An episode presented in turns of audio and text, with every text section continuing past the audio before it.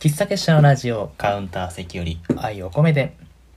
この番組は神出鬼没の喫茶店喫茶結社が最近リアルで出店できないことに対するフラストレーションを解放すべく作ったラジオの中の喫茶店です。喫茶店のカウンター席でマスターとおしゃべりするようなラジオをコンセプトに、喫茶店の話や、えー、皆様から寄せられたマスター聞いてよっていう話に適度に相槌を打ち、涙あり笑いあり桜ありやらせありでお送りいたします。はい、ということで、えーと先週お休みをいただきまして、喫茶結社のラジオ、えー、第じゅうにかいぐらいかな、わかんないですけどです、えー、先週はね、あの突然お休みさせてくださいというふうに言ってお楽しみにされていた方々、大変お待たせして申し訳ございませんでした。いや、なかなかこのいっしゅうかんにしゅうかんぐらいちょっとバタバタしてましてですね、はい、えー、申し訳ないんですけれども、また本日からですね、えー、更新していきますので、何卒お付き合いいただければなと思います。はい、そんな感じで、えー、本日のコーヒー、本日の一杯はですね、ラフターブレンドでございます。美味しい。ラフターさんというのがですね、最近あの我々喫茶結社の本拠地西陣、北の白梅町エリアというか、まあ西陣の方かなにできましてですね、新しいあの本当に最近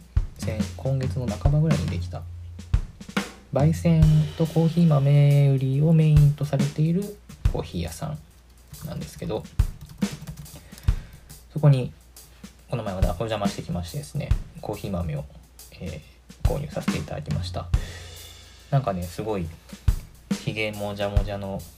人の顔のロゴが分かりやすいというか、とっても印象に残るお店でしてね、なんかね、この店員の方ふたりいらしたんですけどね、なんかどっちも素敵な方でね、私なんてすごくこの人見知り人見知りなんですよ。私実は人見知りなんで、特にね、その初めて行くお店とかね、もうすごいこう萎縮して行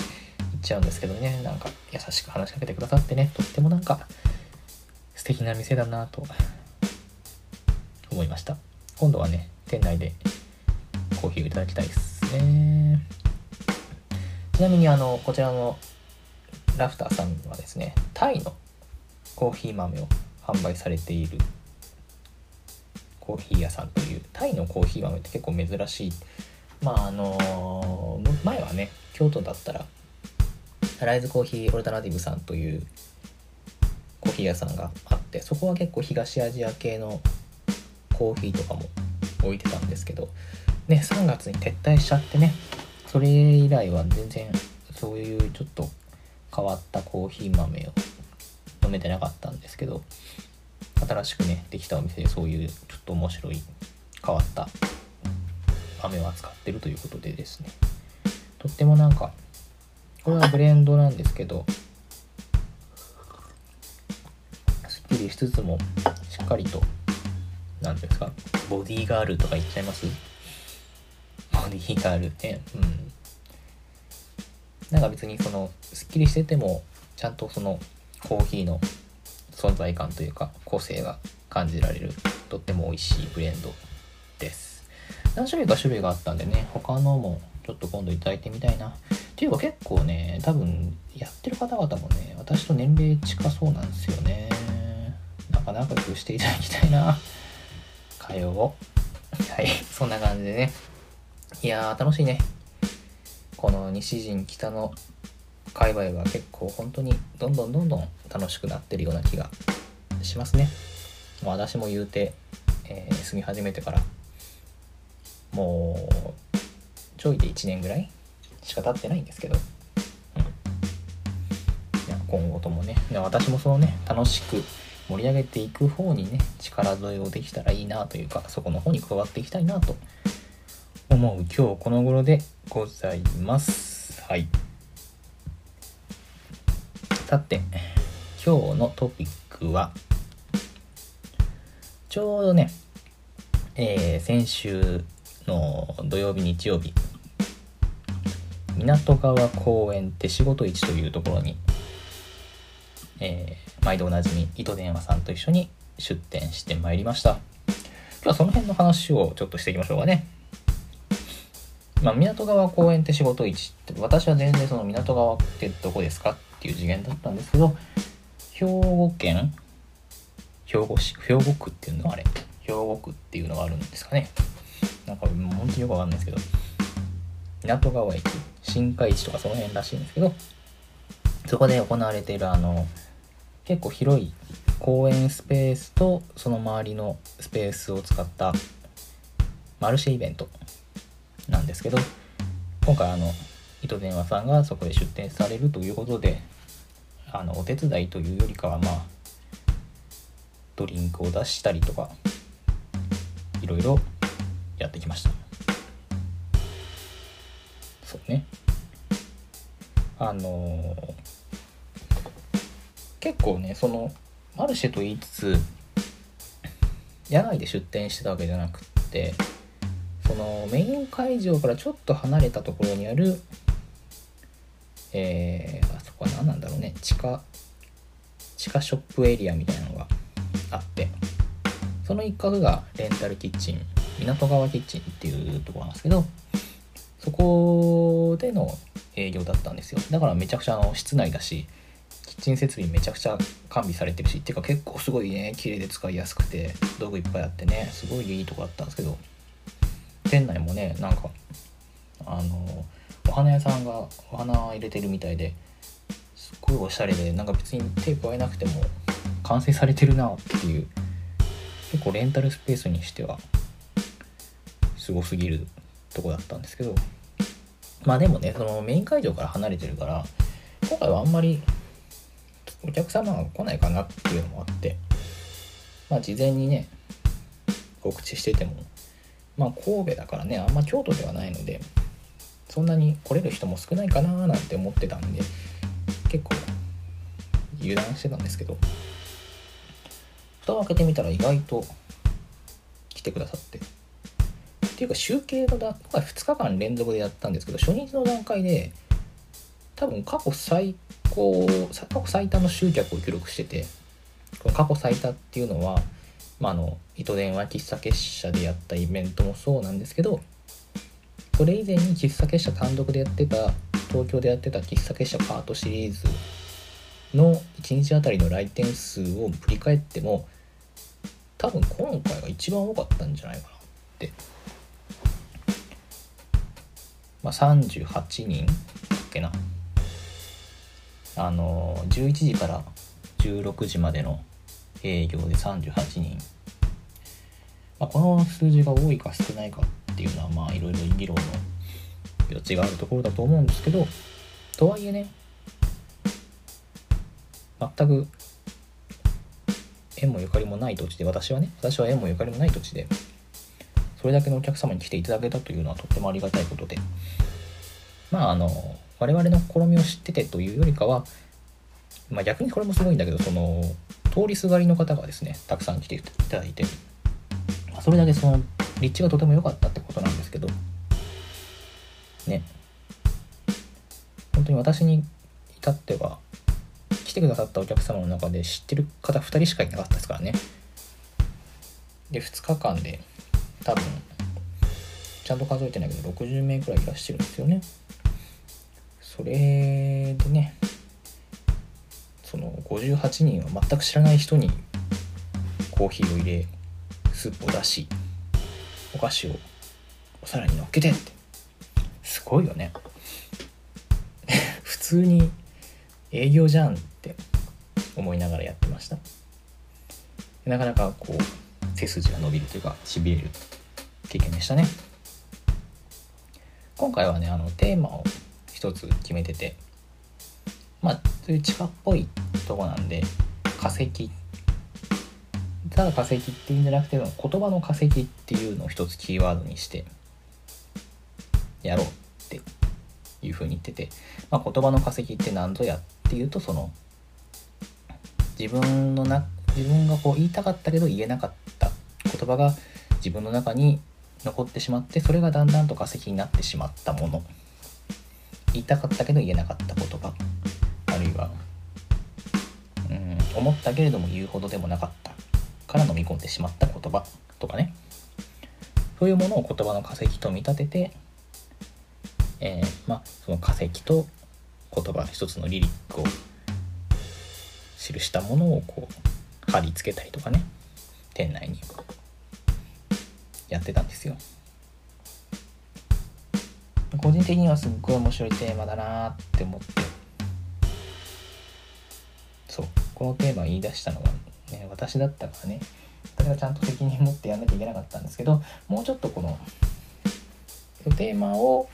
メニューとつなげるとかね、テーマをよりお客様に見てもらうっていう部分がね、まあちょっと練りきれなかったのが悔しいですね。すっごい面白かったと思ったんだけどな、まあちょっとねバタバタしてた部分があったので致し方ない部分もあったんですけど、まあそれはちょっと言い訳かな。今度はもうちょっと真面目に真面目にというかしっかりとやりたいですね。ちなみにまあどんなのがあったかっていうとね、あのツイッターに上げてる写真を拡大してみればわかるんですけど、どれがいいかな。まあ私とド電話さんでこういろいろ出してったんですけど、例えば気に入ってるのはですね、えー、ハッピーターンの粉でむせて失格です。うーんピクルス抜いてください。うーんレモンかけないで。うーんあの人と同じ匂い。うーん私でいいじゃん。いやーこれだけだとなー、これ私今ここで読んでもなーあんま伝わんないよな。でもこれをね、そうこういうちょっとこの言葉にしたかったけど言葉にできなかったっていう言葉をたくさん集めて、それをこうメニューとかねつなげたかったんですけど、ちょっとまだ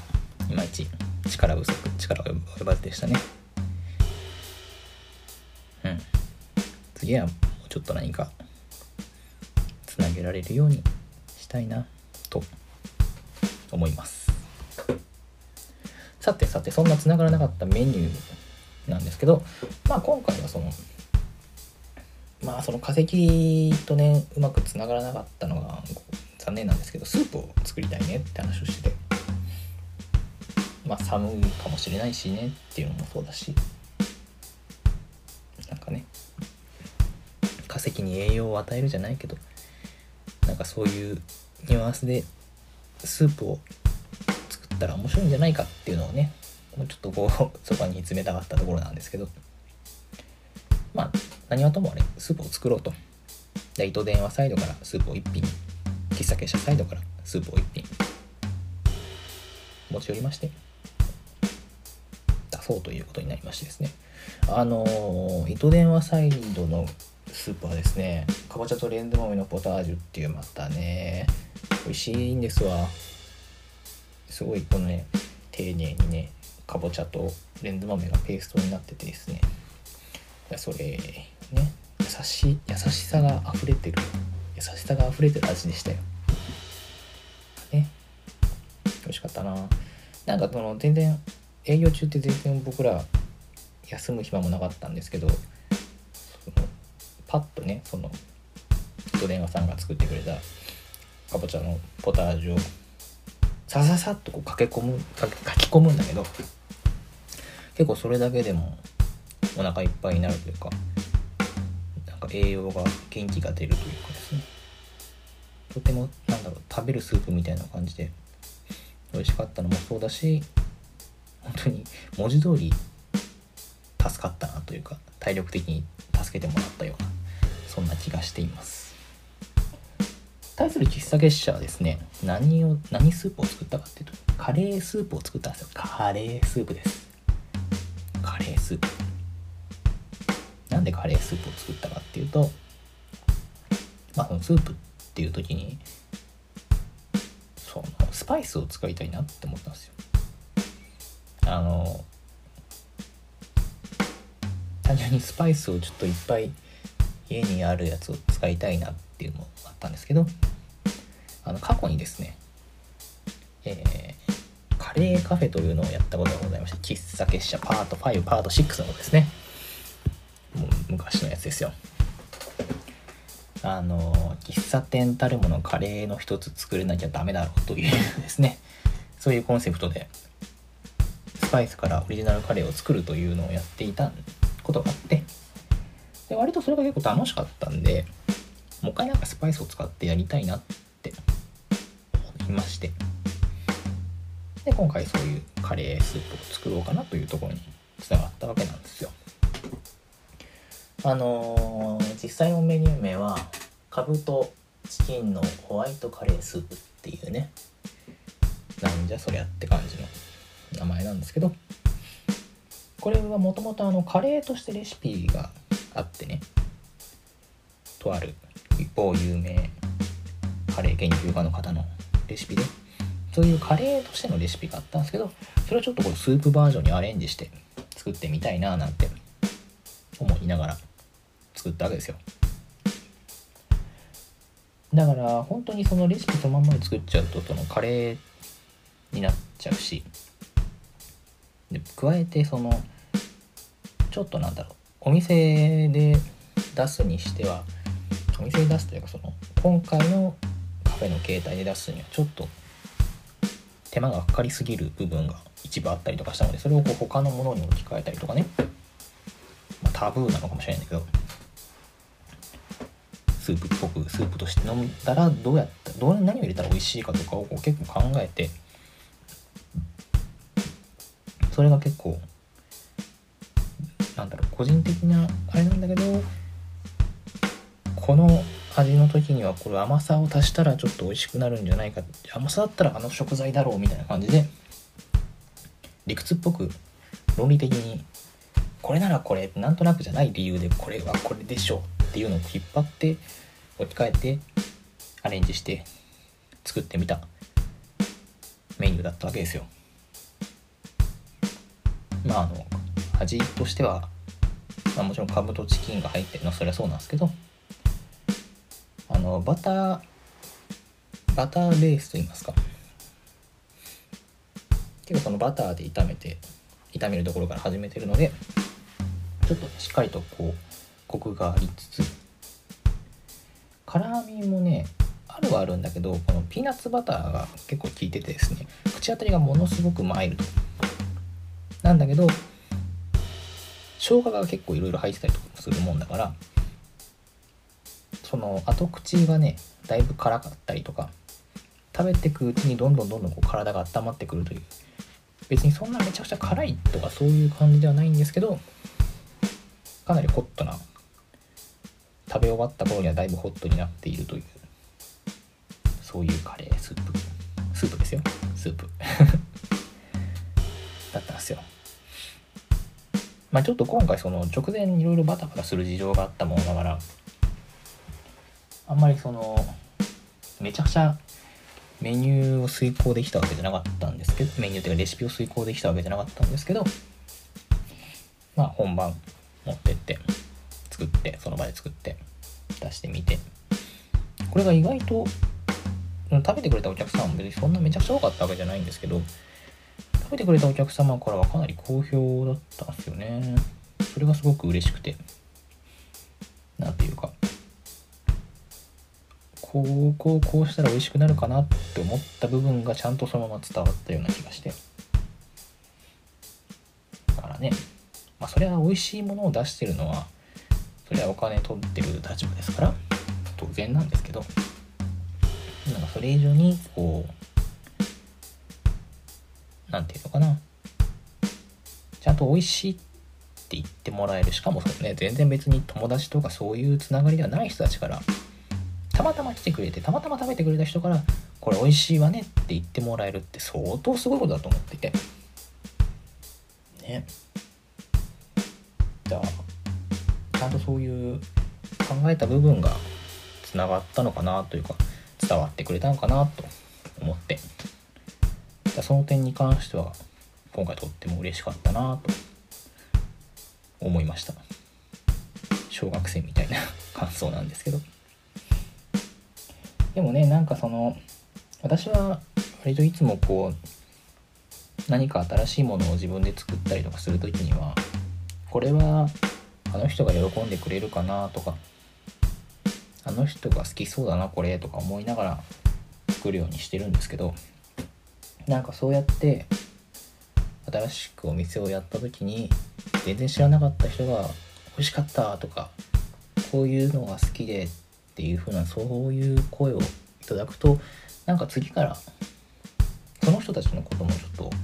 その人たちの顔も思い浮かべながら作れるような気がして、なんかこうやってこう自分が見える顔を増やしていくっていうのが、もしかしたら下世話な話、人気を人気を得るというかな、人気を得るって言い方あんま好きじゃないんだけど、応援してもらえる人を増やしていくやり方ってそういうことなのかななんてちょっぴり思ったりもしました、ね。まあちょっと悔しい部分もあったんですけど、まあ次につなげていけたらいいなーなんて思ってます。またね、じゅういちがつ、じゅうにがつと、えー、いろいろ暗躍するかもしれないので、どうぞどうぞ吉野に見守っていってください。はい。そんなところで、えー、ちょっと早いですけど、そろそろお別れの時間ということで、今夜のいっきょくを選曲していきましょう。まああの今日を選ぶ今日はね、この曲を選ぼうって前にあの決めてたんですけど、割とねずっと昔から好きだったとかじゃなくて最近なんですよ好きになったの、この人たちバンドなんですけど、ちょうどねにせんじゅうはちねんとかボーカルが変わって、その変わったいっきょくめがすごい自分にとってはとってもあかっこいいなと思えて、それまではもちろんその知ってたしかっこいいのもしてたんだけど、あんまりその自分の好みとストライクではなかったストライクゾーンではなかった気がしてて、そんなにちゃんと聴いてなかったんですけど、ボーカルが変わって聴いた曲がすごいかっこよくて、それからもうボーカルが変わって以降の曲はもう全部ちゃんとチェックして毎回聴いてて、結構かっこいいななんて思ってたんですけど、あのー、この方々実は地元が一緒で、僕と地元がっていうか、うん、途中なんか地元し割とこの地元周辺がというか、立川バビルだっけな、ライブハウスがあるんですけど、割とその近くで普通に実家があったりとか遊ぶとこだったりとか、なんなら職場もその辺だったしっていうね、職場の同僚の、えー、友人がメンバーだったみたいな、それぐらいの距離感らしいんですけど、あとはねその自分が好きなアーティストさんがねよく共演とかね、この曲がよくてみたいな話に上がってるなっていうのがあったので、そういうところでもちょっと縁を感じていたりしてました。今更ですが、そう西東京っていう曲が、あ、今日は西東京じゃないんですけどかける曲、西東京っていう曲があってね、その曲がすごい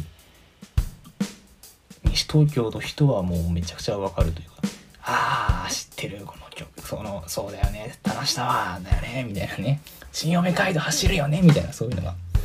あってね、はい、何の話だっけえっとそうで、今日選ぶ曲は別に西東京じゃないんですけどね、こういう歌詞好きなんだなっていう、もう大体ねこのラジオを何回も聴いてくださってる方はもしかしたらもう分かってるかもしれないけど、私こういう曲好きなんですよ、こういう歌詞が好きなんですよ、切ないやつなんだろうねこのね、だってね報われないのかなとかね、報われてほしいなとかね、いろいろ思いながらね、やきもきしながらね聴くわけですよ、しみるなってね。本当にこの曲、これから紹介する曲はそのボーカル変わった後の曲なんですけど、とっても好きで、リリックビデオとかもねとっても素敵なリリックビデオなので、しよかったら見てほしいななんて思ったりしますが、そうね、なんかもうこの曲の主人公の未来が描かれることがないんだなって思うとちょっとまあ寂しいというか、うん、なんとも言えないな。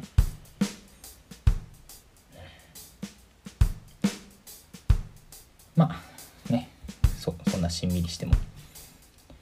ね、しょうがないという、まあ、うん、しょうがないっていうのは違うかな。うん、